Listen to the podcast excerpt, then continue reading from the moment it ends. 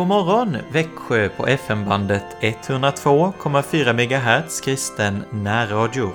Jag heter Joakim Brandt Erlandsson och är präst i Helga Trefaldighets församling i Alvesta och Sankt Andreas Lutherska församling i Emmaboda. Då vill vi denna morgon lyssna till Herrens ord för denna dag, den 5 februari. Och det är ett ord hämtat från Psaltaren 62, vers 10. Människobarn är bara en vindpust. Myndiga herrar fulla av lögn. Människobarn är bara en vindpust. Myndiga herrar fulla av lögn och ett ord från, från femte Mosebok kapitel 4. Därför skall du idag veta och lägga på hjärtat att Herren är Gud uppe i himlen och nere på jorden, han och ingen annan. Därför skall du idag veta och lägga på hjärtat att Herren är Gud uppe i himlen och nere på jorden, han och ingen annan.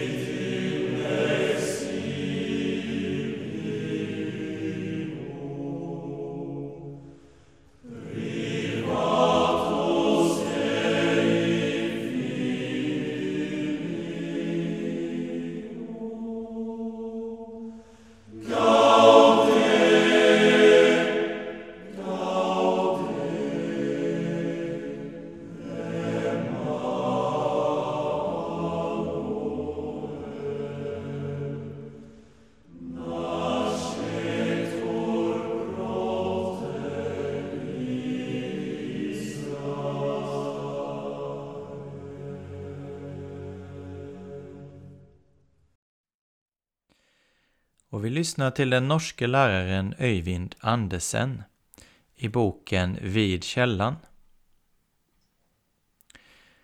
Så skall det visa sig vad var och en har byggt. Den dagen kommer att visa det eftersom den uppenbaras i eld.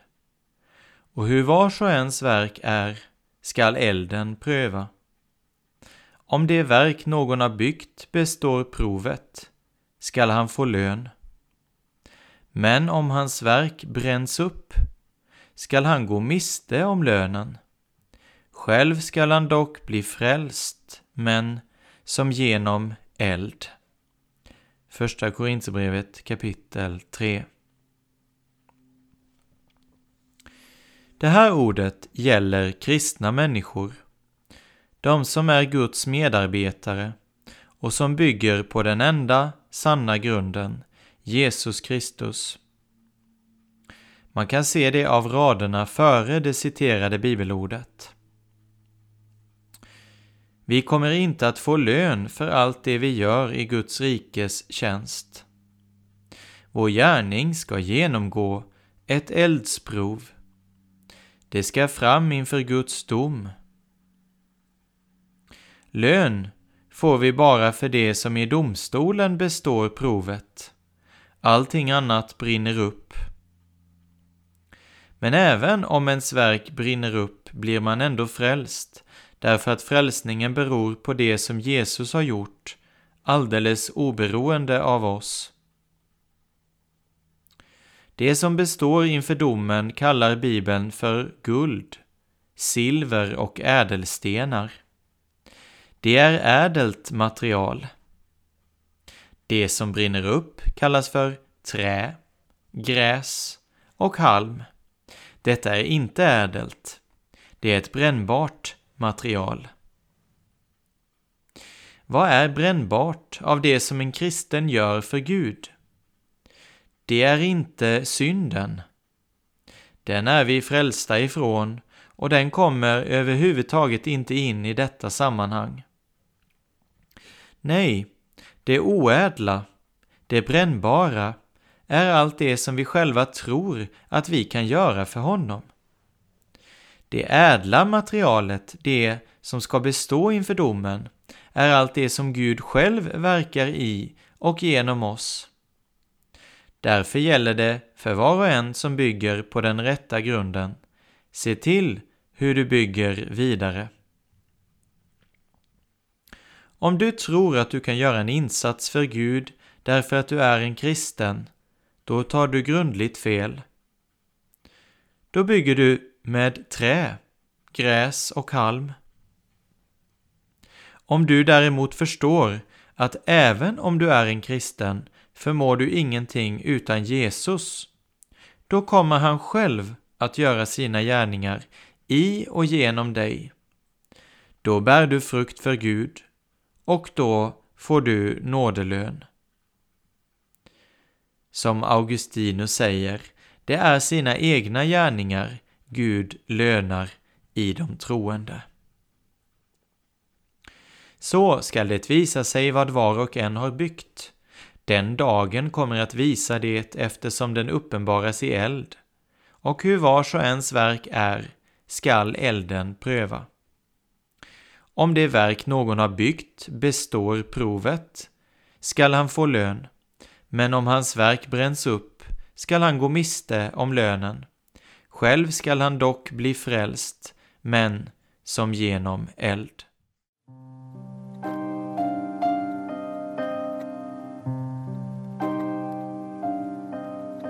Om dagen vid mitt arbete jag tänka vill på som burit dagens hetta och dagens tyngd för mig. Som lydig in till döden, ja in till korsets död har löst mitt arma hjärta ifrån en evig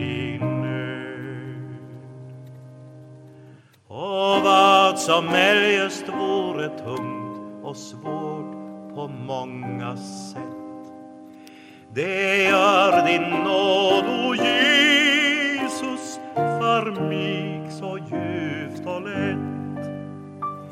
Ty kan jag endast tänka vad än jag tar mig för, det gör jag för min Jesus, hur lätt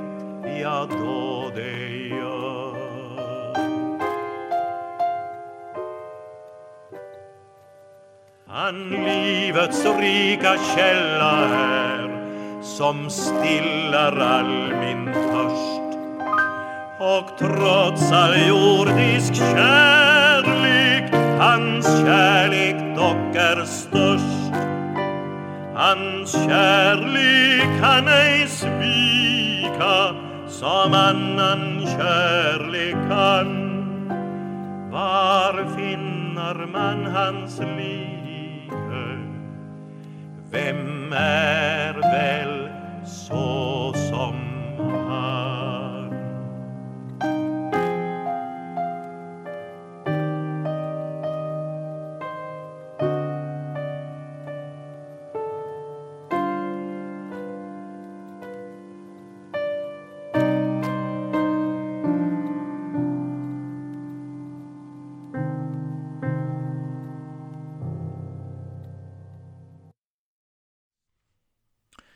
Vi ska läsa ett avsnitt ur Saltarens bok, den 37 salmen och därefter en andakt av Hans-Erik Nissen.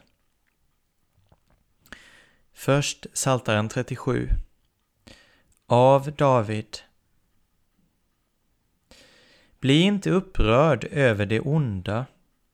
Avundas inte dem som gör orätt. Ty snart klipps de av, likt gräs, som gröna örter vissnar de. Förtrösta på Herren och gör det goda. Bli kvar i landet och sträva efter trofasthet. Ha din glädje i Herren. Han skall ge dig vad ditt hjärta begär. Överlämna din väg åt Herren. Förtrösta på honom. Han skall göra det. Han skall låta din rättfärdighet gå fram som ljuset, din rätt som middagens sken. Var stilla inför Herren och vänta på honom. Gräm dig inte över den som har framgång, över den som gör upp onda planer. Avstå från vrede och låt förbittring fara. Gräm dig inte, det för bara ont med sig. Ty de onda skall utrotas, men de som väntar på Herren skall ärva landet. Ännu en liten tid, och den ogudaktige finns ej mer. När du ser efter hans plats är han borta. Men de ödmjuka skall ärva landet och glädja sig över stor frid. Den ogudaktige har onda planer mot den rättfärdige. Han biter samman sina tänder mot honom.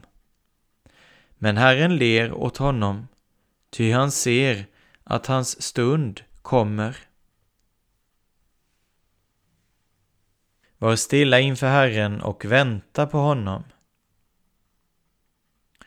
Livet med Herren präglas av hjärtats förtrolighet. Därför heter det Var stilla inför Herren och vänta på honom. Guds röst är genomträngande. Den kan bringa allt annat till tystnad. Han har både det första och det sista ordet. Samtidigt är det lätt att Herren blir överröstad i denna syndens och dödens värld. Det beror på att Gud kom till jorden i yttre ringhet. Jesus ropade och skrek inte. Han försökte inte göra intryck genom yttre åthävor. Hans efterföljare är kallade att hålla fast vid samma predikans dårskap. I människors ögon är det inte något stort att vara en Herrens tjänare som förkunnar korsets evangelium till frälsning. Ändå är det detta ord som räddar från döden. Då du hade tröttnat på att lyssna till världens många röster blev du slutligen stilla inför Herren. Du hade inget mer att säga. Det har inte den som är förtappad och fördömd. Du stod inför din domare och måste slå ner blicken. Då fick du höra det ofattbara. Gud sa något annat till dig än du hade räknat med. Han krossade dig inte i helig vrede, utan förkunnade för dig om Jesus. Jesaja skriver, han var genomborrad för våra överträdelsers skull, slagen för våra missgärningars skull. Straffet var lagt på honom för att vi skulle få frid, och genom hans sår är vi helade. Han blev misshandlad, men han ödmjukade sig och öppnade inte sin mun, lik ett lamm som förs bort till att slaktas. När den helige Ande fick föra ordet om din ställföreträdare och försonare in i ditt hjärta blev du född på nytt. Du handlade inte själv, det var Guds ord som utförde verket. Så blev du en ny människa. Stillheten inför Herrens ord är en omistlig del av allt sant liv med honom. Förlorar du den stillheten tynar du bort. Då kan Gud inte längre komma till tals med dig. Och när han inte får det mister du tron. Tron kommer nämligen av hörandet. Därför finns det ett nära samband mellan att höra och att vänta på Herren. När Gud får tala till dig är det inte svårt att tro. Han kan inte ljuga. Hur skulle ditt hjärta kunna göra annat än räkna med honom när det möts av hans ord? Därför, var stilla inför Herren och vänta på honom. Endast i Gud har min själ sin ro. Han är min fasta borg. Endast hos honom jag trygg kan bo under all nöd och sorg.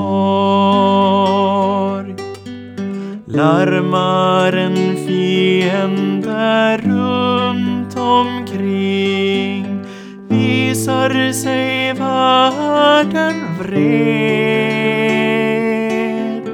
fruktar jag dock ej för någonting då jag har Herren med. Endast i Gud har min själ sin ro. Han är min tröst, mitt allt. Endast åt Gud hopp och tro har jag min väg befallt. Han är min klippa, mitt säkra hopp. Ej skall jag vackla mer. Han är min hjälp under livets lopp som mig ej överger. Och vi fortsätter att läsa ur boken Under den högstes beskärm av Ole Hallesby. Den som sitter under den högstes beskärm säger till Herren, min tillflykt. Han säger det. Med dessa ord vill salmisten lära oss att det är naturligt att säga så till Herren. Och det tror jag vi gör klokt i att lägga på minnet. Jag tror nämligen att de flesta av oss säger mycket lite om detta till Herren. Vi ber, ja vi ber ofta, och vi ber om många goda ting både för oss och för andra, och det är gott och väl. Men vårt samtal med Gud borde också omfatta något av det salmisten här nämner. Vi skulle säga till Herren, du är min tillflykt och min borg. Vi kan mycket väl säga det på vårt eget sätt och med våra egna ord om vi tycker att det känns naturligare. Men vi borde säga det. Det borde med andra ord vara en sak som vi talar med Gud om när vi är ensamma med honom, vare sig det är i den ensliga kammaren eller under dagens lopp, under arbete eller vila. Det har således någon betydelse att säga det. Det har betydelse för Gud. Han önskar att vi skall säga det till honom. Du är min tillflykt, min borg. Han önskar att vi skall säga honom vad vi har i honom. Han önskar att vi skall tacka och prisa honom. Denna sida hos Gud förbiser vi lätt och glömmer. Vi ser Gud så stor och upphöjd att han varken har hjärta eller känslor, att det inte betyder något för honom om vi tackar honom eller inte. Men då misstar vi oss grundligt. Gud har det varmaste hjärta som finns, och ingen har ett finare och ömtåligare känsloliv än han. Därför är ingen lättare att glädja än Gud. Även detta har Jesus visat oss. Se bara hans glädje när den spetälske kom tillbaka och tackade honom för att han blivit botad. botad. Läs den lilla berättelsen i Lukas 17 om igen och du ska märka den glädje denna samarit beredde Jesus endast genom att komma tillbaka och falla ner inför honom och tacka. Varför blev Jesus så glad? Det förstår man bäst av hans ord i vers 18. Fanns det ingen som återvände för att ge Gud äran, utom denne främling. Att tacka betyder för Jesus att ge Gud äran. Gud skall ha äran. Därför är det av betydelse för Gud om vi vänder tillbaka och tackar. Därför betyder det något för Gud om vi som sitter under den Högstes beskärm säger till honom Du är min tillflykt, min borg. Dessutom är det av betydelse för oss. Våra böner är till allt för stor del tiggeri. Detta bör inte förstås så att vi skulle be om för mycket så att Gud skulle bli trött på oss. Nej, Jesus har genom flera liknelser just velat uppmana oss till att be frimodigt. Lukas 11, 5-8 och Lukas 18, 1-8. Felet är att vi tackar för lite. Våra böner är så fulla av tiggeri att vi inte får någon plats för tack och lov. Det är det som är felet. Vårt hjärta känner för lite behov att tacka och prisa Gud. Detta är inte bara till sorg för Gud, det är till skada för vårt böneliv, ja, för hela vårt gudsliv. Ingenting ger oss större frimodighet och tillit i bönen än att se och frambära vårt tack till Gud för de bönhörelser vi har fått. Då får vi inte bara frimodighet utan även ett nytt friskt behov att be om mer. Och det allra viktigaste är att vi får den barnsliga tro, tro som är villkoret för all bönhörelse. Den som sitter under den Högstes beskärm säger till Herren, min tillflykt. Detta är mer än tack. Det är en lovsång. Ty det är en lovsång när vi i ord uttrycker vad Gud är och vad Gud gör. Och vi behöver lära oss att lovsjunga. Vår tid har nästan glömt bort det. Saligt det är under livets strid söka sin ro i Gud. Saliga stunder av idel frid skänker han här sin brud. Endast i Gud hela dagen lång har jag mitt lugna bo.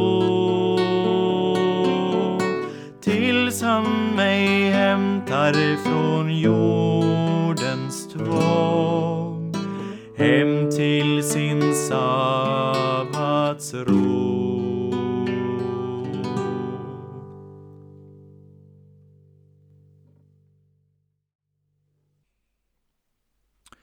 Vi läser ur boken Vila i lite av Fredrik Wisslöf. Den skicklighet vi har kommer från Gud, som har gjort oss skickliga. Detta ord gör oss både ödmjuka och frimodiga.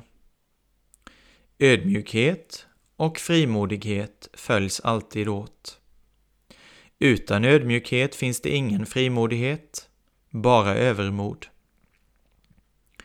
Utan frimodighet skulle ödmjukheten bli missmod. Men nu säger ordet ”vår skicklighet kommer från Gud”. Detta gör en Herrens tjänare både ödmjuk och frimodig. Själv duger jag till intet. Det är inte min skicklighet och min förmåga som är det avgörande i Guds rike. Utan Gud är även den bäst utrustade oduglig. Men med Gud kan var och en bli duglig.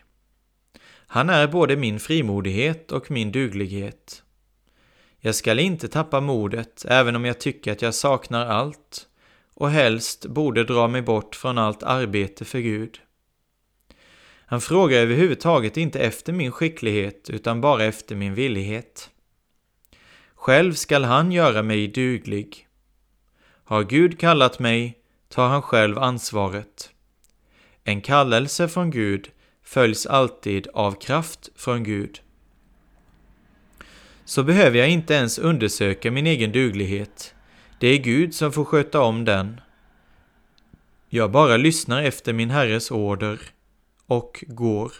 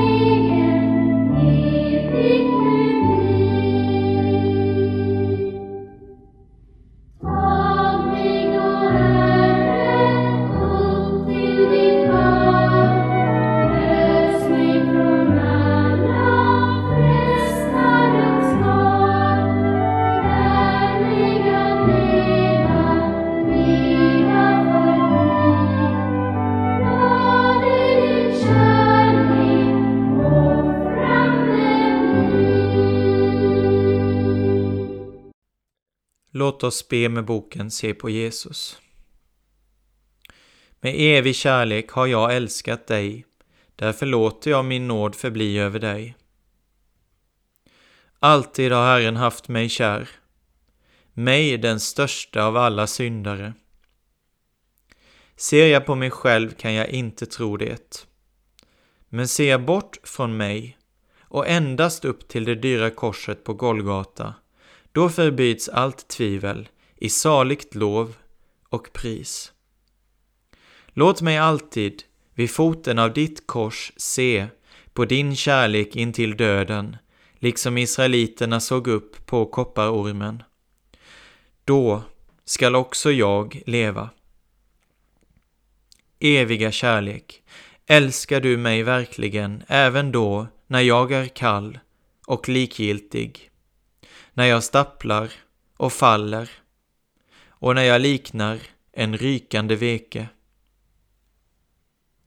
Låt min själ uppfyllas av dig, nu och alltid, så att jag mitt i döden kan jubla. Gud är kärlek. Fader vår som är i himmelen, helgat var det ditt namn, tillkommer ditt rike, Ske din vilja så som i himmelen så och på jorden. Vårt dagliga bröd ge oss idag och förlåt oss våra skulder så som också vi förlåter dem oss skyldiga är. Och inled oss inte i frestelse utan fräls oss ifrån ondo. Ty riket är ditt och makten och härligheten i evighet. Amen. Herren lever, välsignad vare min klippa, upphöjd vare min frälsnings Gud.